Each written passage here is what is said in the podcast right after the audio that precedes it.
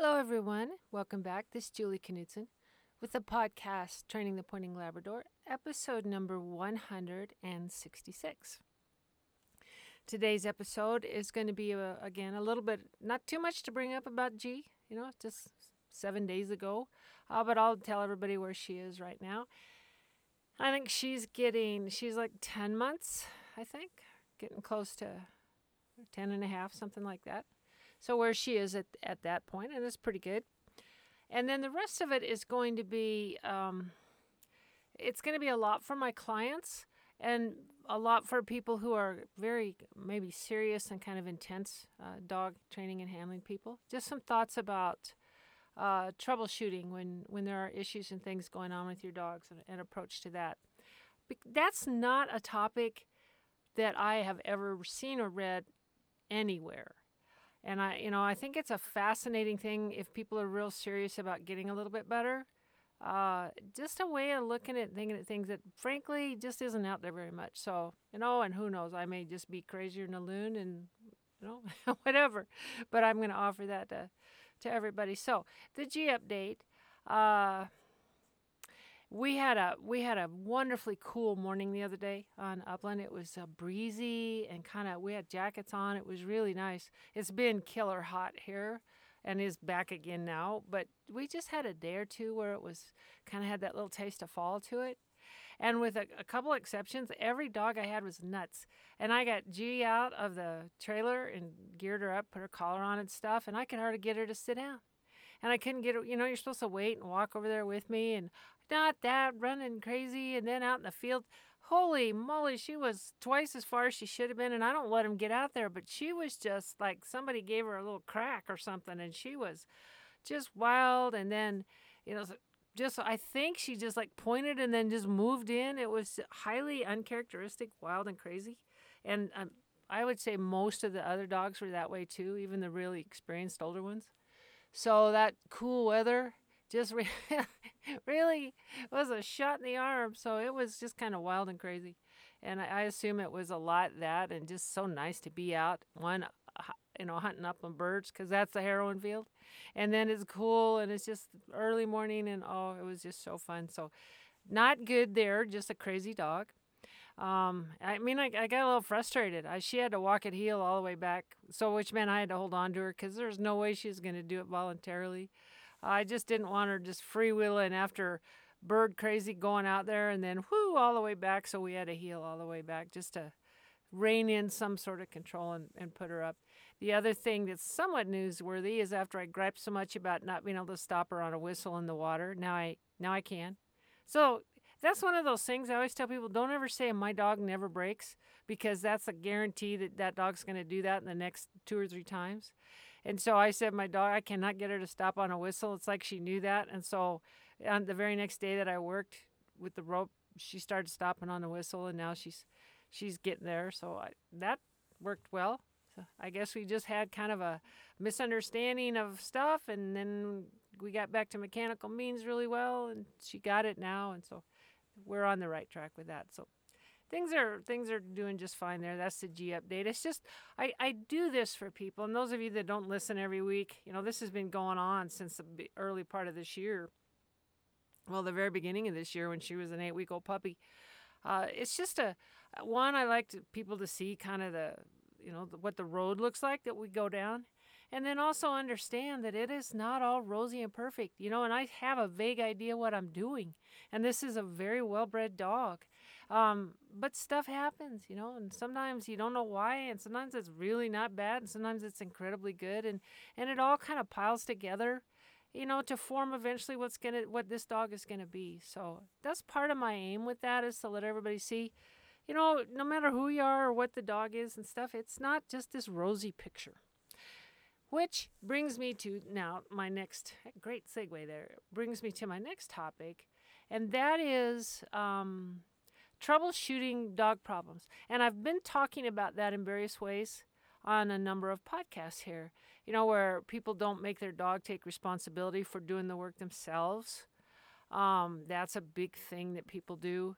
You know, and they don't go back to fundamentals, which is always, no matter what, never a, a wrong thing to do. but I I want to talk to people about looking at um, when they're doing when they're doing their own training stuff. When you're out, you just you and your dog, or or you're kind of the lead guy in your little group of people, and you're deciding things. I, I just want to give people some food for thought on the approaches because I see a, probably a, most of the problems that happen with people and their dogs when they're uh, not even problems. They don't even know they have a problem yet, but you can kind of see one developing because of their approach. So maybe that's more what I want to talk about is the approach that people have. But so I deal with people all the time and their dogs. And the dogs are fairly straightforward. Dogs, you know, they're different like people. There's different kinds, different motivations, different ways of processing and all that. So there is variation in them. But they tend to be what you see is what you get and they tend to be um, very straightforward with their behavior and all of that. So they're the easy part, the people are the hard part. But I would say one of the things over all the time that I've noticed, myself included, of course, whenever you get advice from a, a good person out there, uh, whether it's a professional trainer, or just a really good person that's done a lot of it, when people tell you about dogs and they tell you about problem solving and they tell you about why dogs do things.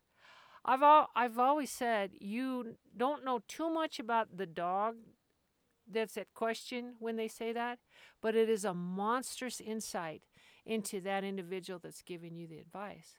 We all come from a very authentic place inside of ourselves, unless we're just doing what we're told. But they, even then, we still have that. So when people tell you about about working with dogs, setting up training things, problem shooting, solving, all that kind of stuff. You're getting a major insight into how they look at the world and what they think of it. And so many times, you know, when a dog, that's again my favorite internet thing, when somebody types onto one of the internet sites and goes, My dog is fill in the blank doing something. My dog was a really good pointer, now they're busting birds. Or my dog was, you know, was real good on blinds and now they're not and they won't sit and they come running in and, and they give you these problems. And then somebody gives you an answer. Oh, here's what you do. When your dog starts busting birds, you do, and then they give you this thing. Well, that tells you everything about that person. Not not so much about maybe your dog and the problem. They might be dead nuts on or absolutely completely 180 degrees off. But it tells you how they look at stuff and how they think. So, how we look at stuff and how we think is how we approach our dog, and it's how we approach the training work that we do. And so, however we are and however we think, and whatever how whatever level of optimism or pessimism we engage, see the world and engage in, is how we set up things.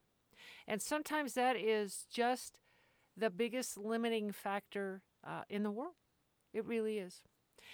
So let me get some specifics because right now it's like, okay, what the heck is she is she talking about? So, and I, let me give a, a, a, kind of a big statement first. Uh, dogs do not really think about things. Now, that said, in uh, the prior podcast, I had talked about how uh, G thinks about stuff a little too much. And she does kind of think about what she does is she compiles her experiences and makes a decision about it and then acts on that. And so then I am responding to a dog that's done some mental stuff I don't really want them to do. I would like them to be a little more clear and, and, and just just look at me and, and do what I say right this moment. And she tends to be a compiler of stuff. But dogs really, I'm not, dogs don't think about stuff per se.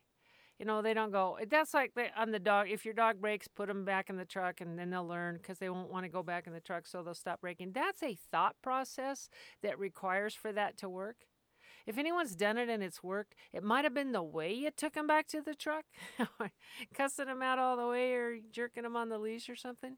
But they're not making that cause and effect. Ah, ah, oh, I broke and then he, I went back here. So if I don't break, then I don't have to go back here. That's not really the way that the vast majority or every dog I've ever known thinks. Dogs don't think about stuff dogs aren't in the same moment that you're in necessarily.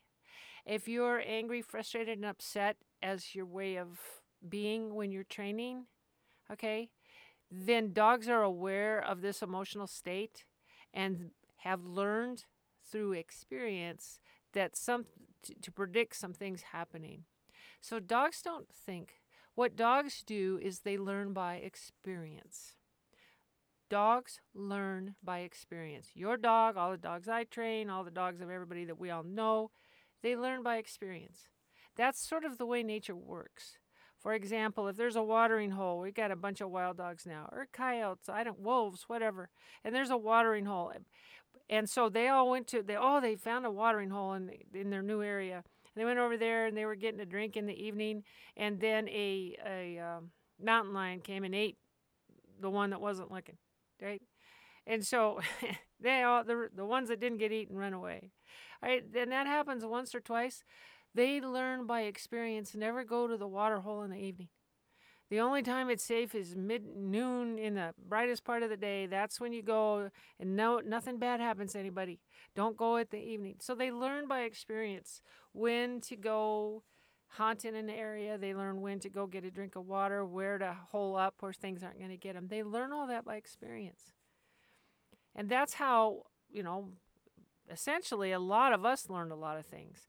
Dogs don't sit down and then read the chapter in the book and then think about it and take notes and mull it over and go try some experimental stuff.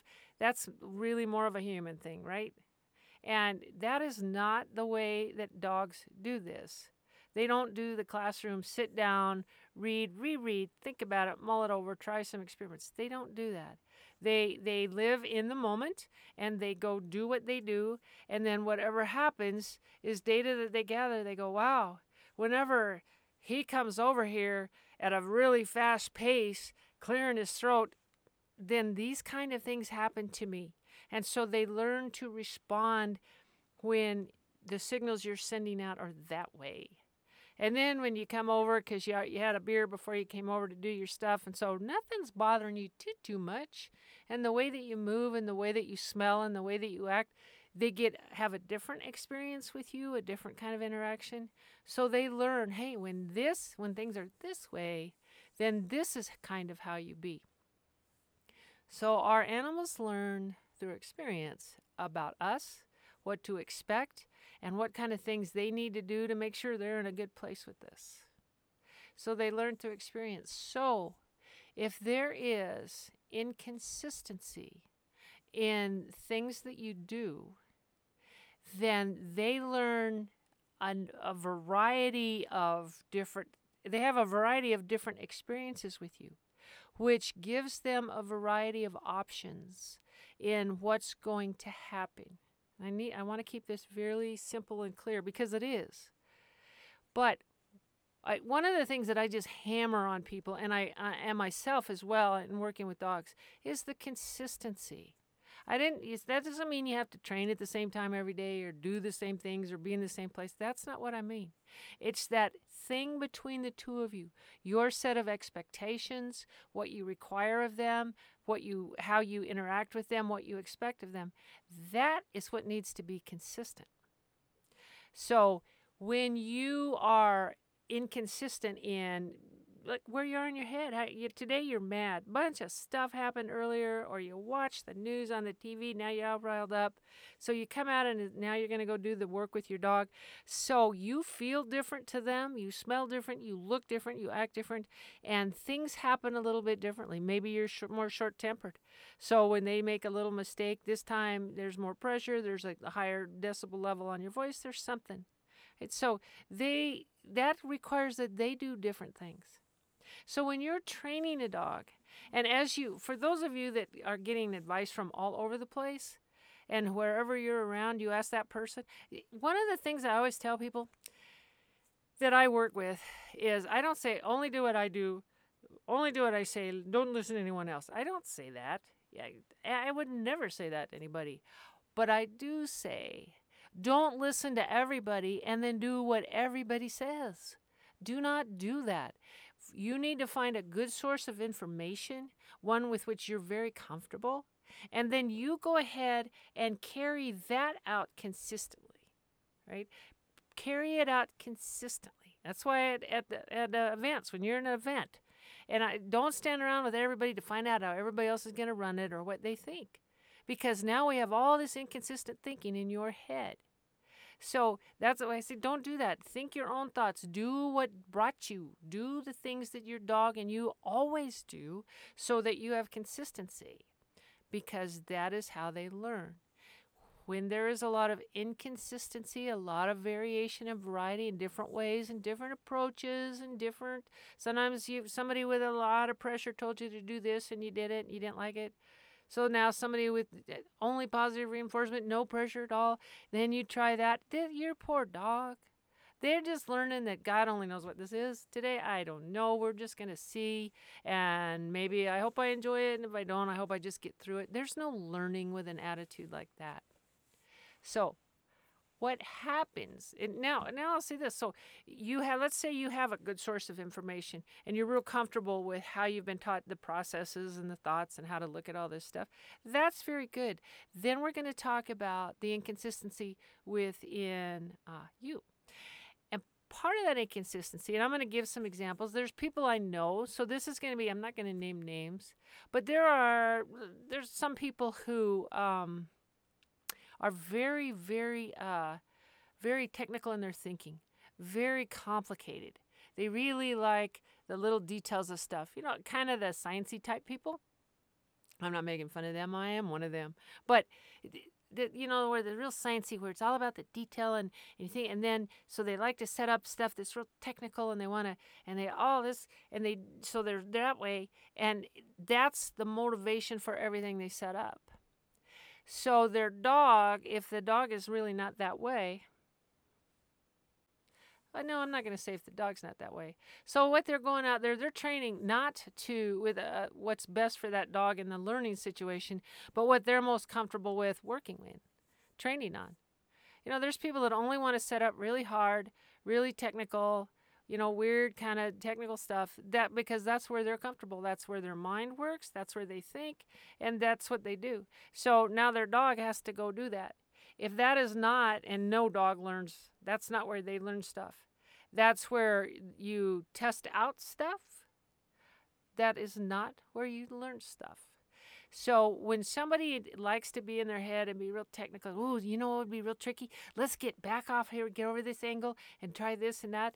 Okay, they are gratifying themselves. They're gratifying the way they think. This is their comfort zone. This is the way they like to engage in things. Leaving out the most important thing in the world, and it's that dog over there, and is this a learning opportunity for them? They think it is. The, the people think it is because it's like, oh, I like this stuff. So we, we'll learn to run real technical stuff right here. And generally, that is not where dogs. Matter of fact, you don't teach that very much until your basics are so incredibly strong. And then you don't have to teach it very much because your basics allow you to do all kinds of real tricky things. So that's an example of people who think a certain way, right? And so they they that's what they do with their dog. And that's not a real teaching thing. Again, it's a self gratification thing. Let me slide to the other end of that one. There's people who do not like to be have to think too hard, work too hard, and they certainly don't want to have to get into a real training mode, teaching mode on their dog. So let's say their dog is just, uh, hmm, I'll, I'll say it this way. So when you're training a dog and they're you're you've trained them and they're going out and we're running blinds or multiple marks or something, and the dog is just not giving you uh, a lot of effort. They're giving you some, not too much.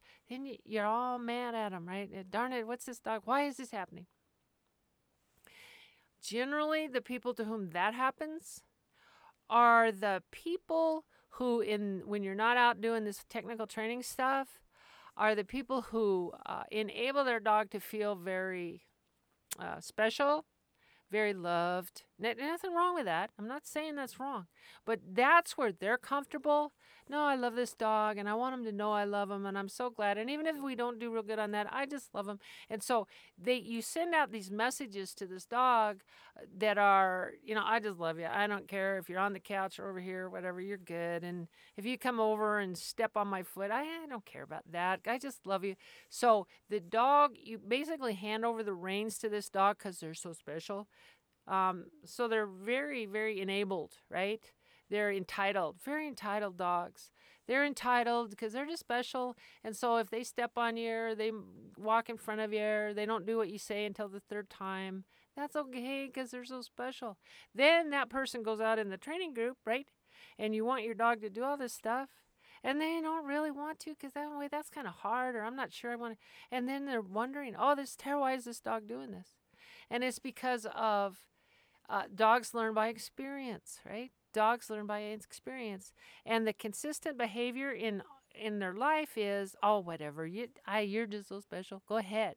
And so when you communicate, that's the thing between your dog. They learn by experience. When that's their experience with you, then that's what you have when you're out doing the hard kind of stuff training.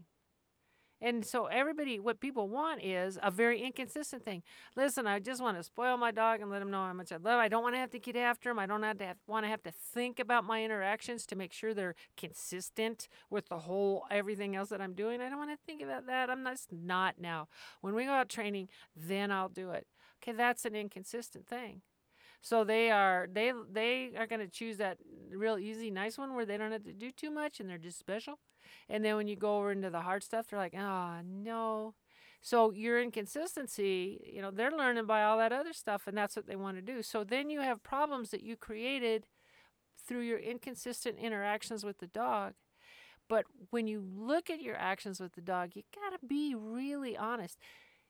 Dogs aren't people. You can behave one way in one group of people and behave another way in another group of people. And then you can, you know, you can kind of read the situations, think about it, and make adjustments. Dogs learn by experience. When the most of their experience is this warm, loving, entitled life they have with you, and now we come over here and we want them to bear down and do stuff that's hard and listen and don't think about this, just do this stuff, and we're upset because uh, they don't. And it's hard to sit there and go, the reason this dog is doing this is because most of the time I treat him this way. And now I'm coming out here and I still want to treat him that way, but they need to behave like it really matters that they listen and respond to me. Like they have to do what I want, not what they want, regardless of what they think about it. So there's another place where inconsistency uh, creates a lot of problems, but people wonder what's wrong with this dog. So there's another example of that. I'm going to get after another inconsistency problem that really gets stuff going. And this is the one where you try a lot of different things. These people say, all right, this is how you solve this problem. And then you get over here with somebody else, and this is how you solve this problem. And I, let me use, um, let me use breaking. That's a breaking problem. And that's in our training group, we've had a little bit of that stuff.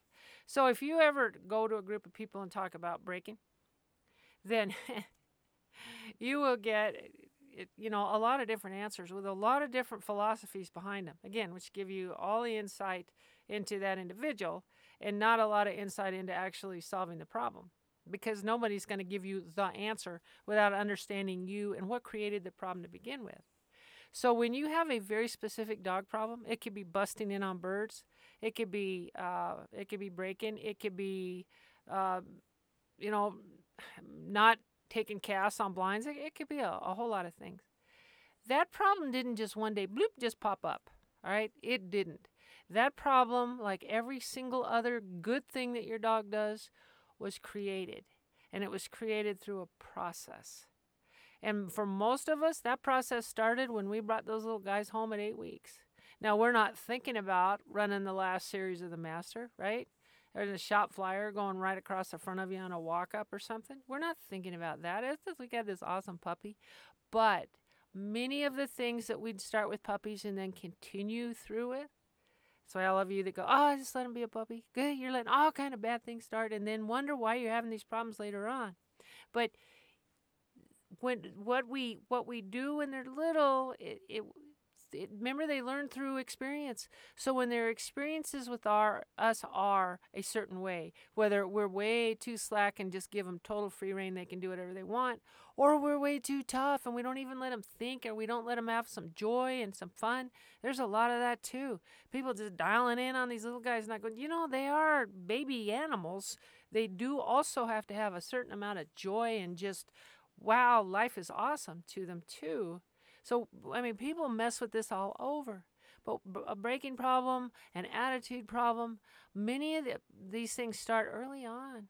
When we just enjoying things with the dog and oh look how much they like to go and no I never even make them sit down or I let I let them wiggle or whatever and but you start that and you get and then all of a sudden when people say you need to that dog you need to start doing this stuff and then now you have a a dog that's so, you know, you taught him, hey, just when you're excited, just go, you know, I'm not going to intervene. And then suddenly you start intervening. And then, then you feel bad when you intervene by putting some kind of pressure holding on to him.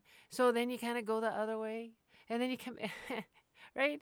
And what is the dog learning with all of this experience? That there's nothing real solid out there. Every day is a new day. And we do that not intentionally, but we do that. So a lot of our problems that we have now, if not the vast majority of them, we started some time ago. And you don't solve them between now and next week. Because if somebody tells you you can, here we go with another inconsistency. Now we're going to slide over and try all this kind of stuff. And then when that doesn't work, we're going to go over here and try something else. There is nothing worse to do to an animal but teach them through experience that they can't trust you at all, everything's going to be different. So, people who who are working with your dogs and you use uh, electric collar stuff and somebody really got you doing that so then now you think that was too much so you take the electric collar off. Don't ever do that all right don't or you're using this kind of leash and then somebody said no you need to use that kind of leash. So now we're switching leashes. I no inconsistent inconsistent so when you have different, when you're talking about your training gear, and sometimes you use this kind of deal, and sometimes you use that kind of deal. The dog, again, we have no eh, we have no consistency, so they're not learning really anything other than what's happening today. So, whatever your training uniform is for your dog, for me, it's an electric collar and and and from a puppy up, it's a little choke chain and either a tab or a leash or a cord or something. That means that's a uniform. That means it doesn't have nothing to do with how I'm going to interact and work with them that day. It just means we're training. And that's all it ever means. So I don't have to worry about anything other than here we put on the training equipment. For those of you who have, there's a lot of people have a, uh, you run an event, you run an event with nothing. It, the junior and the started, I think you can have a little flat collar so you can hold on to the wild suckers. After that, you can have nothing. You can, and in APLA, you can't even have a, the collar thing on them. So somehow people believe that if you train that way, that helps you. That's a no. Just no. What you want to do is have your training be 100% consistent. So you always train with your training uniform on. If you're an electric collar user, even if you're not using any uh, collar pressure at all, have the uniform on. Um, have whatever you use around their neck to constrain them. Use the same thing all the time so that it becomes a non thing. So that your train their training uniform is just that. And they don't even give it any thought because this means we're going to go train. So if you put a collar on and then use it, and I'm not going to use it, so I don't put it on, they become collar wise in three days. That's the worst thing you can have. So then they know sometimes you got to listen different than other times because sometimes they can enforce this stuff and sometimes they can't. And so you have the inconsistency, which generates inconsistent behavior on the part of the dog. So on your training uniform, have one, use it, use it every time you train. The only time you don't use it is when you go to an event. And if you have trained consistently, your dog will behave consistently at the event as well. If you have varied things, tried different ways, done a lot of experimentation, you find that your dog at an event will also have variations in what they're doing. They were taught that by the variations in the inconsistency. So, several things here. you must, when you're just working with your dog through all of the advanced training, it's much easier on the dog and therefore much easier on you if consistency is uh, just excruciatingly present. It just is. It just is. If I forgot my electric collar, my collar, I didn't have even a dummy collar. I had I didn't have part of the uniform. I would not train. I would go back and get it all. That's how serious it is to me. Would not even do it if I didn't have my stuff. And I wouldn't if I I, I just wouldn't go if I didn't have my stuff. Cuz my dogs wear the same thing anytime we work all the varieties of work. Doesn't mean they're getting any kind of training pressure. It's the uniform. So whatever I ask him to do, I ask him to do. My voice stays the same all the time because I want, when I speak like this to my dog, for it to carry the full weight of its meaning. I don't want to have to scream and yell for it to count.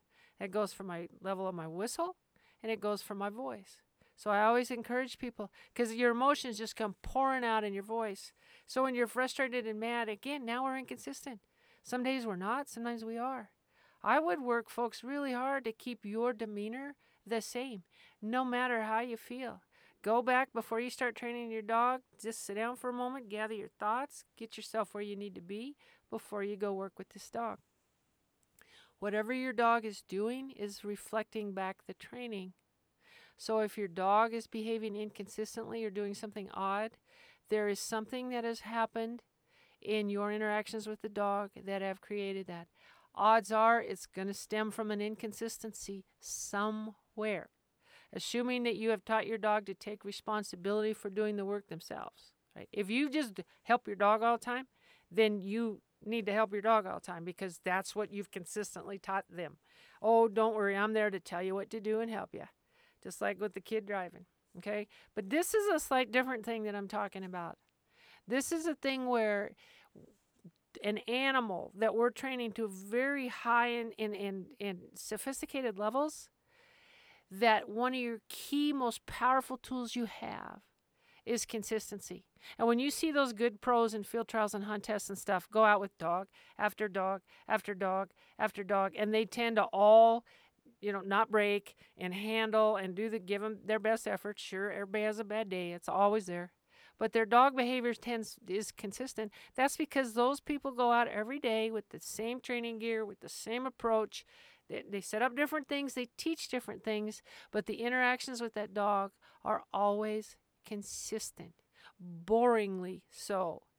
So that way the dog is learning through consistency because they learn through experience. So, your biggest powerful tool is to make sure that their experiences are on the same plane all the time.